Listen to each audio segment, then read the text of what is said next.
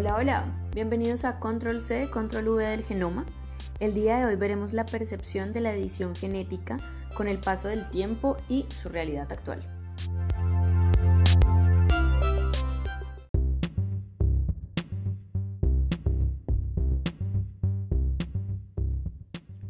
Vamos a ver qué miedos, expectativas, mitos y realidades se encuentran asociadas a la edición genética, las nuevas herramientas que han surgido con el paso del tiempo y sus posibles aplicaciones asociadas al tratamiento de patologías.